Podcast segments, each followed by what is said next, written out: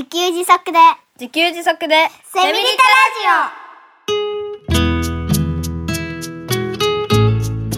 タこの番組はパーマカルチャー研究所の三つくりゆうきが自給自足で幸せなセミリタイヤ生活を送る知恵をお届けします。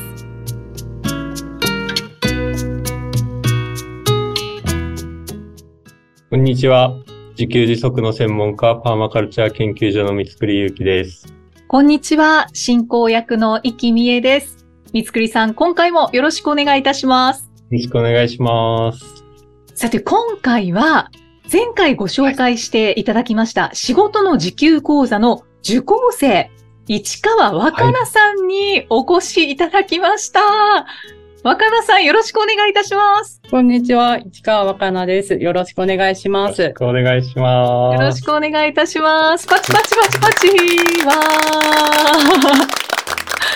そして今回もリモートでお届けしております。三つくりさんはいと若菜さんは岐阜にいらっしゃいますね。はい。はいそして、はいさらに、お二人、見学者がいらっしゃいます。はい。今回も見学していただいております。ということで、若菜さん、この度は、ポッドキャストにお越しいただいてありがとうございます。はい、ありがとうございます。お呼びいただきまして。えっと、若菜さんのことをちょっと僕から簡単にご紹介しますと、岐阜県にお住まいの一児のママさんで、3歳のお子さんをお持ちで、若菜さん、どんな方かと言いますと、まあなんか目標を決めたら一直線みたいな感じの方で、なんとね、国体に出場したことがあったり、国体？はいはい。おそして、海外を自転車走破するとかね、あかなり険しい、かなり険しい冬山登山をするとかね、なんかね、すごいですよ。褒め言葉なのかわかんないですけど、僕としては褒め言葉で言うんですけど、めっちゃかっこいい女性ですね。で、発信ってね、結構、あの、迷いが出やすかったりね、こんなこと書いていいのかなみたいなこと気にしやすいんですけど、まあ、若菜さんはね、そういうこと、まあ、気にはしてるかもしれないですけど、芯があって、もうバンバン発信していくという、こんな方ですね。うーん。はい。三つくりさんに若菜さんのことをご紹介いただきましたけれども、若菜さんは仕事の時給講座を受講してからブログを始められたということで、そのはい。ブログネームが、あの、拝見して私とっても気になったんですけど、はい。あの、ヤマンバって書かれてたんですけれども、これはどうしてなんでしょうか、えっとですね、ブログを始めるときに、ゆきさんから今までやってきた好きなこととか、今興味があることとかをまず出してみてって言われて、はい。こう自分が好きで仕事にもしてた繊維の手仕事とか、あとは登壇をまず上げて、で、あの子供が生まれてから教育っていう分野にも興味を持ち始めていたので、あっていうのと、あと、その時離婚したばっかりで、シングルマザーになったばっかりだったんですね。なので、繊維、山、教育、シングルマザーっていう4つのキーワードを挙げました。で、あその中で、まあ、山好きのシングルマザーっていう、まあ、ワードを載せようとしたんですけど、なんかちょっと長いなって思って、なんかそれを簡単に変えられないかなって思ってたら、はい昔話で山んばの錦っていうお話があって、うん。こう重複山っていう山に住んでる山んばに赤ちゃんが生まれて、その山んばの家におばあさんがお餅を持って行って、で、ついでになんか家事炊事までやらされて、はい。最後に山んばに切っても再生する金の錦みたいな 反物をもらって帰ってきたっていうお話があるんですね。はい。はい。それを思い出して、なんかもうヤマンバってシングルマザーのイメージだったし、あの、繊維も関係してるし、なんかぴったりじゃないかなって思っちゃったんですね。で、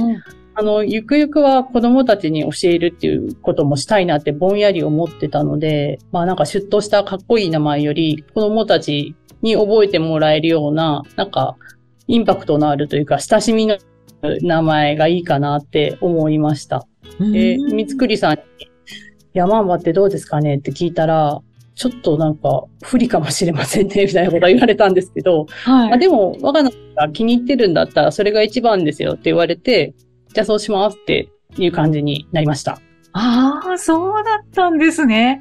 はいそんな深い理由があったんですね。一応、一応、伏線があったんです。はい。いあやそう僕が、あの、ヤマンバって聞いたら、あの、なんか怖い、昔話の怖いヤマンバを僕はイメージしたので、大丈夫かなって思ったんですけど、うん。まあ、今お話しいただいた通り、ヤマンバに深い理由があるということで、まあ、そうなってますね。あーご説明ありがとうございます。あの、三つくりさんからご提案があったのかと思ってました。それだったらちょっとひどいですね。だから、勝手になんかそういうイメージを持っていたので、あ、三つくりさんもなかなか尖ってるなと思いながら、真意が聞けてよかったです。よかった。僕もよかったです。えで、あのー若菜さんは登山をかなりこう本格的にずっとされてきたということですよね？そうですね。うんうん。30代の時に会社に勤めてはいたんですけど、社会人産学会に入って、まあ、もう本気でやってました。いろんなこと、クライミングから、バックカントリーとか、うんと、冬山登山とか、まあなんか、アウトドア的なことはいを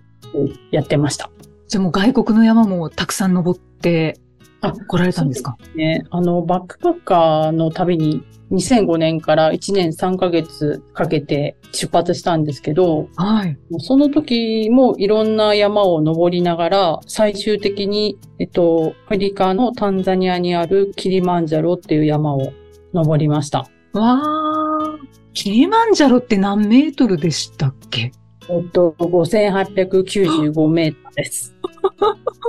すごいですね。山好きのイキさんがときめいてました。あ、そうなんですか？あ、そう、そうなんですよ。私はまだ全然登山歴4年なんですけど、はい。はい、一応山登りが趣味で、もう若菜さんのそのお話を聞くのが楽しみだったんですが、そうですか。もう嬉しい。あの、いや、ずば抜けてますよね。すごいですよね。そうですね。あの、緯度が赤道直下に近いので、やっぱり厳しさはそんな厳しくなくて、小学生とかでも、あの、まあ、登ってるような、そんなに難しい山ではないんですけど、ええあ高所に弱いので、日本人は。はい、はい。私は結構それまでにいろんな山を結構3000メーター、4000メーターとか登って、体を慣らしながら行けたので、よかったんですけど。あの日本って結構弱いので、あ、そうなんですね。この高所に強いか弱いかが頭頂をすごく左右します。あ技術あ。とかそんなんじゃなくて、体力とかじゃなくて、ゆっくり登ればみんな登れるんですけど、高度に弱いかだけは決めれないので自分で。うんうんうん。じゃあ、高山病になる方が日本人は多いってことですか？多いみたいですね。あの、ネパールにトレッキングに行った時に、地元の方たちがみんなそう言って言ってました。口を揃えて。そうなんですね。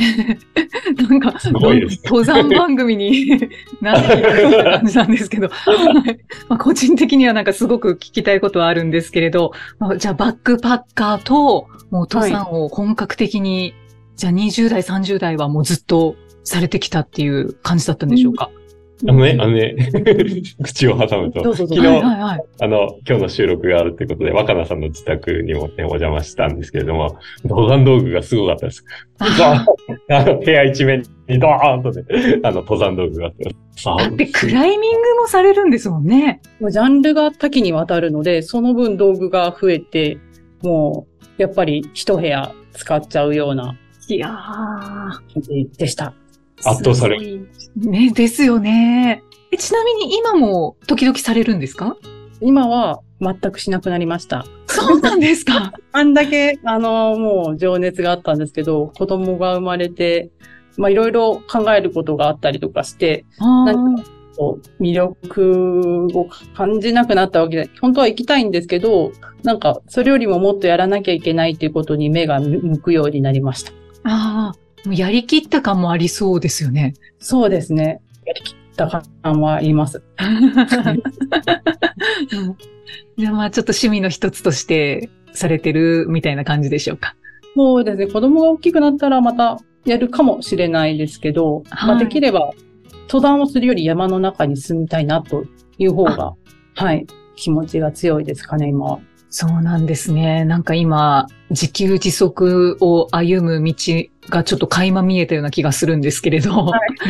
い、自給自足レベルがすごいんですよ、若菜さんもね。いやいやまあこれからですよね、きっとね。ちょっとここからお聞きしていきたいなとは思うんですが、もうちょっと若菜さんのそのこれまでを掘らせていただくと、まあ、そんなこう、自然との活動をたくさんしてこられながら、30代の時は、織物と編み物のデザイナーとして働いていらっしゃったんですよね。そうです。えっ、と、愛知県の一宮市というところで、はいえっとスタイルデザイナーを生地メーカーに就職して勤めていました。えー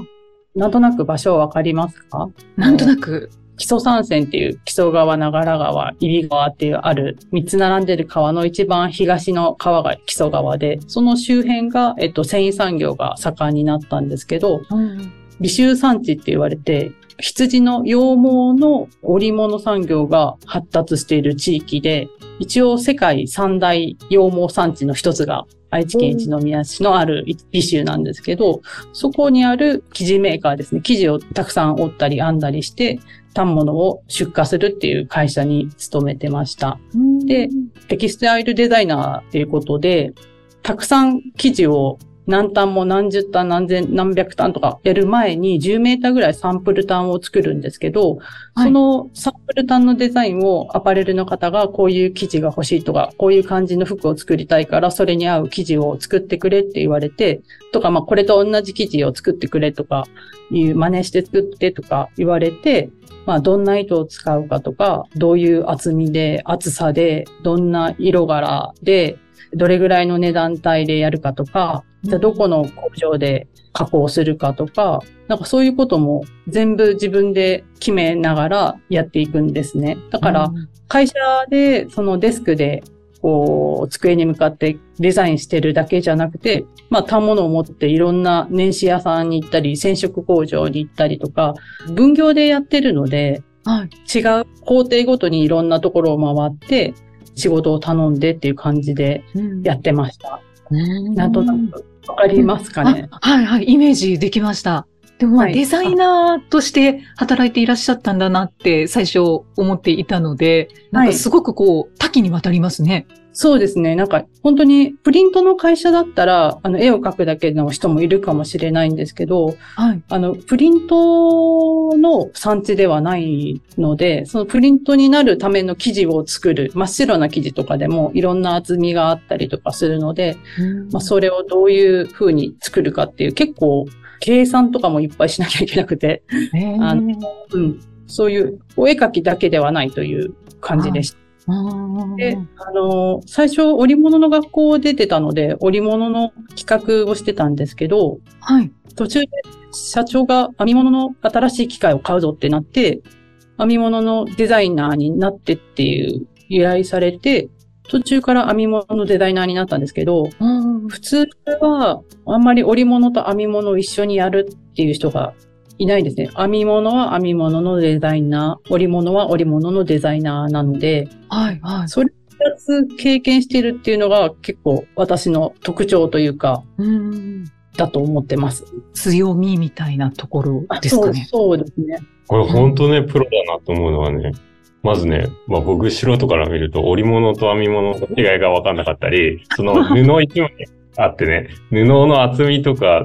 その布を作るためにどういう糸を使うかとか、もう考えたことがないんですよね。だから、そうですね服一枚作るのにも、そういう裏方でね、プロの方がね、めちゃめちゃいろんなことを考えてやってくれているんだなっていうのがうんわかるお話ですね。うんなんか布とか生地とかのプロでいらっしゃるということですよね。そうです。ね。うん。30代の時にそのお仕事をされていて、で、現在はニット製品の製造のお仕事をされていらっしゃるんですよね？そうです。はい。今はその大きな会社は辞めて、その一宮で知り合った年始屋さんというか、年始屋さん兼ニット屋さんという、まあ、仕事を私にくれる方と出会って、今はその方から仕事をいただいて、自宅でいろんな編み物の機械があるんですけど、そこで作って材料をいただいて、それをセーターとかお洋服とかにして、製品にして納品するっていう仕事をしてます。ああ。じゃあ、独立されてお仕事をしていらっしゃるんですか？はい、そうです。ああで、そのお仕事をしながら、今、若菜さんは、その主に衣食住の衣の部分ですね。その時給をされているということなんですけれども、はい。はい。あの、そもそも、こう、どうして自給自足に興味を持たれたんでしょうか？あ、それは、なんか生まれ、生まれの時からというか、なんか小さい頃から、すごく自然に興味があったというか、その日本にいてちょっと違和感があって、なんか早くアフリカに帰りたいなって思ってるような子供だったんですよ。なんでアフリカかはよくわかんないんですけど、自分でもなんかアフリカに帰りたいって思ってて、で、もうそれはなんか誰に言われたのでもなく、多分、もっと自然に近いところで暮らしたいっていう気持ちはあったのかなって思います。うんあと、なんかあの山登りをしてて思ったんですけど、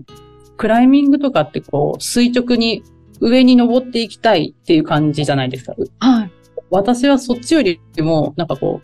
う、上村直美の南極犬ぞり探検とかわかります？あ、はい、はい。こう水平に何にもない原野みたいなところで自分の生活技術と犬ぞりの技術とか、そういう自分の力で水平にこうどんどん移動していくとか、なんかそういう生き抜いていくみたいな、そっちの方が楽しくて、垂直方向じゃなくて水平方向の方が思考が強いんですね。だから、うん私って何したいのかなってすごい最後の方よく思ってて。はい。さ 最後の方というのはいつぐらいですか？そうですね。登山、その山岳会でもうバリバリやってた頃に、なんかもういろいろやってるけど、一体この先どうなっていくのかなとか、一体自分は山で何がしたいのかなって思った時に、多分山の中にいて、そういう自分のなんか知恵とか技術で暮らしていけたら、多分それが多分楽しいんじゃないのかな。そういうことがしたいのかなって、なんとなくぼんやり気づいたことがありました。ああ。そうなると、山の中で自給自足するのがいいのではないかっていう、そんな考えになっていたんでしょうかね。うん、なんか、本当に山の中にいたいっていう、ただそれだけ、その気持ちは結構強いと思います。ああ。でもわかります。わかります。その感覚は。三つさんはもうされてますしね。うん。で、あの、若菜さんの昨日ご自宅伺って、もう周り山、周り山ですよね。そうですね。うん、すごいね、山中に住んでる感じはありました。そしてねあ、そうな。自宅もめっちゃいいんですよね、この古民。もう、ザ古民家。もうねおじいちゃんあおじいちゃんのうちに、田舎のおじいちゃんちっていう感じ。あの、うん、なんか実家に帰って、あおじいちゃん家に帰って、うんはい縁側あって、和室あって、スイカ出てきて、扇風機浴びてるみたいな、ああ、ね。いいなめっちゃいい場所でした。うんえー、じゃあ、い一軒家なんですね？あ一軒家を、あの、賃貸で借りてます。ああ。空き家バンクで見つけた物件なんですけど、空き家バンクで。へえ。いいなぁ。なんかすごく今想像できました。た。自給自足に興味を持ってるっていうか、もう実現してるなっていうああ素晴らしい。あの、三つくりさんのことはどうやってお知りになったんですか？えっとですね、その、離婚した後とかに、これからもうどうやって暮らしていこうかとかいろいろ検索してた時に、パーマカルチャーっていう単語を知って、それで検索してたら三つくりさんを見つけて、すぐにメルマガもう登録しましたね。1ページ目開けて登録した感じです。ピンときたんですね。ピンと、あ、ここここって感じで。あ、ここここみたいな感じです。すごい、すごい、直感力がすごい。で、あの、冒頭でご紹介させていただきましたが、若菜さんは仕事の時給講座を受講されているということですが、受講しようと思ったのはどうしてだったんでしょうか？あえっとですね、あのー昔からというか、まあ、繊維の仕事でやっていきたい、自分でやりたいっていう気持ちが強くて、はい。じゃあ何をするかってなった時に、あの、物を作っているとか、服を作っているとか、もう考えたんですけど、あと、今の下請けの仕事をもっと拡大していくっていうのもありだなとは思ってたんですけど、はい。あの、すごくきついっていうのがもう目に見えてて、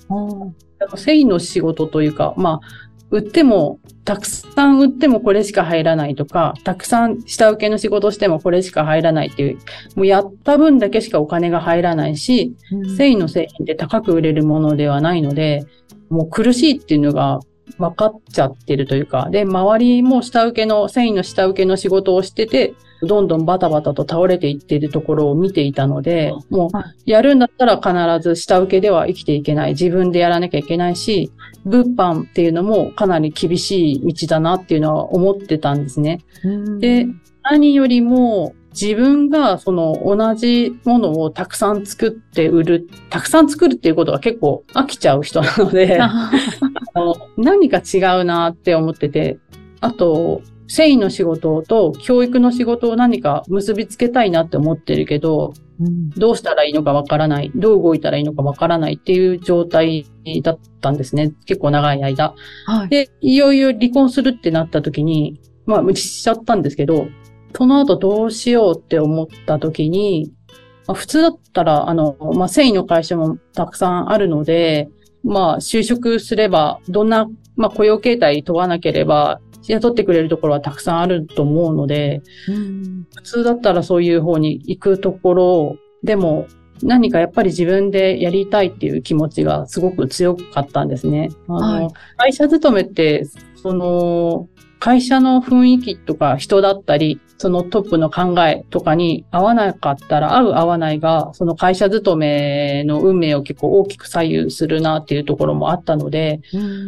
そういうなんか自分でハンドリングできないところにかけるっていうのも嫌だったし、うん、なんかやっぱり自分でやってる姿、自分でや、やりたいし、やってる姿を子供に見せたいなってすごく思う気持ちもあったんですね。でも、はい、うん。でも、どうしよう、どうしようってなってた時に、三つくりさんからポンとメルマガを読んでたので、その仕事の時給講座の案内が来て、あ、なんかピンときました。うんブログを過去に2回ぐらい書いてたことがあって、ブログを書くってことに抵抗感がなかったし、むしろなんか今このモヤモヤしてるものを一遍外に全部アウトプットするっていうことが魅力的に思えたんですね。だからすごくピンと来てやってみようって思いました。うん。じゃあベストタイミングだったんですね。ベストタイミングでしたね。バーマカルチャーの講座の方も案内が来た時はあったんですけど、それは離婚する前で、なんかこうタイミング合わず断ったんですね。でもその仕事の時給の時はすごくぴったりのタイミングでした。うんじゃあやっぱり受けるべくしてっていうところですね。そう、そんな感じですね。タイミングってね、ありますよね。うん、ありますね。ね。いやいや、うん、よかったです。いいタイミングだった本当ですよね。じゃあ、若菜さん、あの、受講をしてみて、今、どんなことを感じていらっしゃいますか、はい、えっ、ー、と、やっぱり、すごく、うん、満足してます。よかった。はい。受けてよかったっていう。うん、あの、その講座で、ゆうきさんがいつも一緒に何をいつ聞いても構わないっていうスタイルでいてくれるので、まあ、常に伴走してくれてる感じはありますし、あとこの仲間の存在がすごく大きくって、仲間も一緒に伴走してくれてるっていう感じがすごいあるので、はい、なんか本当に小さな動きなんですけど、自分でも変わったなって思うというか、社会に対して積極的に働きかけることができるようになってきたなって思ってて、それはやっぱり、そのみんなの、ゆうきさんとかみんながいるからできる。私一人だったら多分何も変わってないなっていうのは、すごく思ってます。うん、素敵です。素敵です。うん、相当、やっぱり心強いですよね。相当心強いですね。あの、皆さんもすごく頑張ってらっしゃるので、すごい刺激を受けてますね。うんその頑張ってる具合が本気なんですよね、本当に。みんな人生をかけて頑張ってるので、それを目の当たりにしてると、もう刺激されざるを得ない感じですよね。そうですよね。いや、いいですね。はい、ありがとう。いや、なんかね、人間の意志ってものすごく弱いので、うん、あの、意志でなんとかやろうとするよりも、そういう環境に身を置いちゃって、みんなの影響を受けるっていうのが一番変化するんですよ。うん、そうですよね。若田さん、あの、受講されていて、はいこう具体的にこういうふうに変化してきましたっていうことは何かありますか？えっとですね、ゆうきさんから出された課題が、ステップがあるんですけど、はいそれを、まあ、ブログ立ち上げるとか、Facebook を使うとか、そういうのを52ステップ最初の宿題があって、それが終わったんですね。で、それをやるのにもやっぱり無我夢中なんですけど、それを終わってみて、あ、なんか、こうやって自分で情報発信をしてお金に変えていくんだっていう仕組みというか流れが、あーって分かった感じなんですね。うん私は。それから今私は、まあ自分の商品をどんどん洗練させて構築していくっていう難しい段階にいるんですけど、はい。うん、なんかそれも多分一人でやってたらもうぐるぐるもやもやどうしようどうしようで終わっていくんですけど、やっぱゆきさんが何でも聞いてくださいって、今ぐるぐるもやもやしてるんだったらそれをもやもやしてるって教えてくださいみたいな感じで言うので、うん質問の仕方がわかんないけど、まあ、とにかくなんか聞くんですね。そうすると、あじゃあこれやってみましょうとか、あのやってくれるので、悩まなくなったかな。なんか、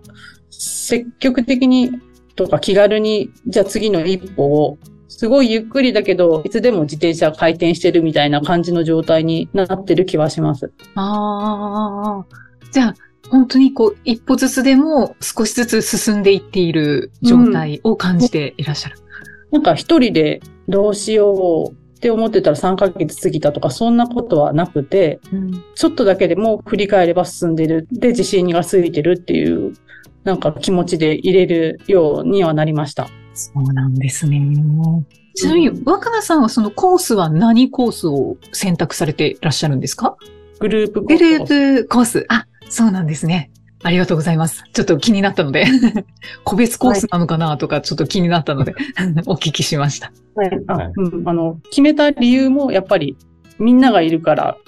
入ったっていうのがすごく大きいので、確かにそうですよね。ミスクイさん、若菜さんの受講のご様子はいかがでしょうか？ああ。あのね、ゆっくりゆっくりって今言ってましたけど、全然すごいスピーディーにステップをやっている印象で、なんかね、目標が高いなっていうのをすごい感じてますね。あだから、まあ一応52ステップあって、別に一気に全部やればやってもいいし、1年かけてもいいんですけど、多くの人はね、結構1年かけてそれをやるっていう人も多いんですけど、と若菜さんはね、あっという間にその52ステップを終わってしまって、あ。じゃあ次はどうしましょうかみたいな感じで。うん。でね、あとブログ記事もいっぱい書いていくんですけど、なんかどんどん50記事、100記事、どんどん過ぎていくというか、どんどん書いていって、しかも中身も濃いので、すごいなってましたね。うんえー確かに、ブログを拝見しましたが、かなり投稿記事ありますよね。ね、そうなんですようん。でね、あの、あ で、子育てもしてて、3歳の子育てでみんなね、あの、ママさんなんて忙しくて、なかなか時間取れないよっていうのが普通の悩み、こういう情報発信する人の悩みだと思うんですけど、んそんなこと言わずにね、なんか次々と量産してて、で、などうやってやってるんですか？みたいなことを聞いたことがあって、そしたらね、なんかね、隙間時間の使い方がすごかったんですよね。本当なんか、すんごいわずかな時間でもスマホにメモしてとかっていうようなことを言ってたんで、うん、やっぱり一直線の人だなと、かっこいいな。うん切羽詰まってる。すいません、すいません。生活かかってる。はい。ああ、そっかそっか。あと書きたいっていうのもあるんですかね。あ、そうですね。なんか書いてると次から次へと、あ、これもこれもってなって長くなっちゃうっていうタイプです。やっぱりじゃあ情熱の人ですね、きっとね。じゃあ若菜さんに最後にお伺いしたいんですが、この仕事の時給講座はどんな方におすすめでしょうか？はい。えっ、と、なんかいわゆるこのネットビジネスとかコンテンツビジネスで月に何百万稼ぎたいとか、お金を稼ぎたいっていうことを第一目的にしてる方はちょっと違うかなって思ってて、あの、このラジオ聞いてる方、みんなゆうきさんの有望動学いいなと思って聞き続けてると思うんですけど、コースのメンバーもみんな有望動学っていう一つの共通点とか、みんな惹かれて入ってきてるので、それがすごく根本になってる感じなんですね。で、お金を稼ぎたいからやるっていうよりも、自分の好きなことをしていかに暮らすかっていうことを、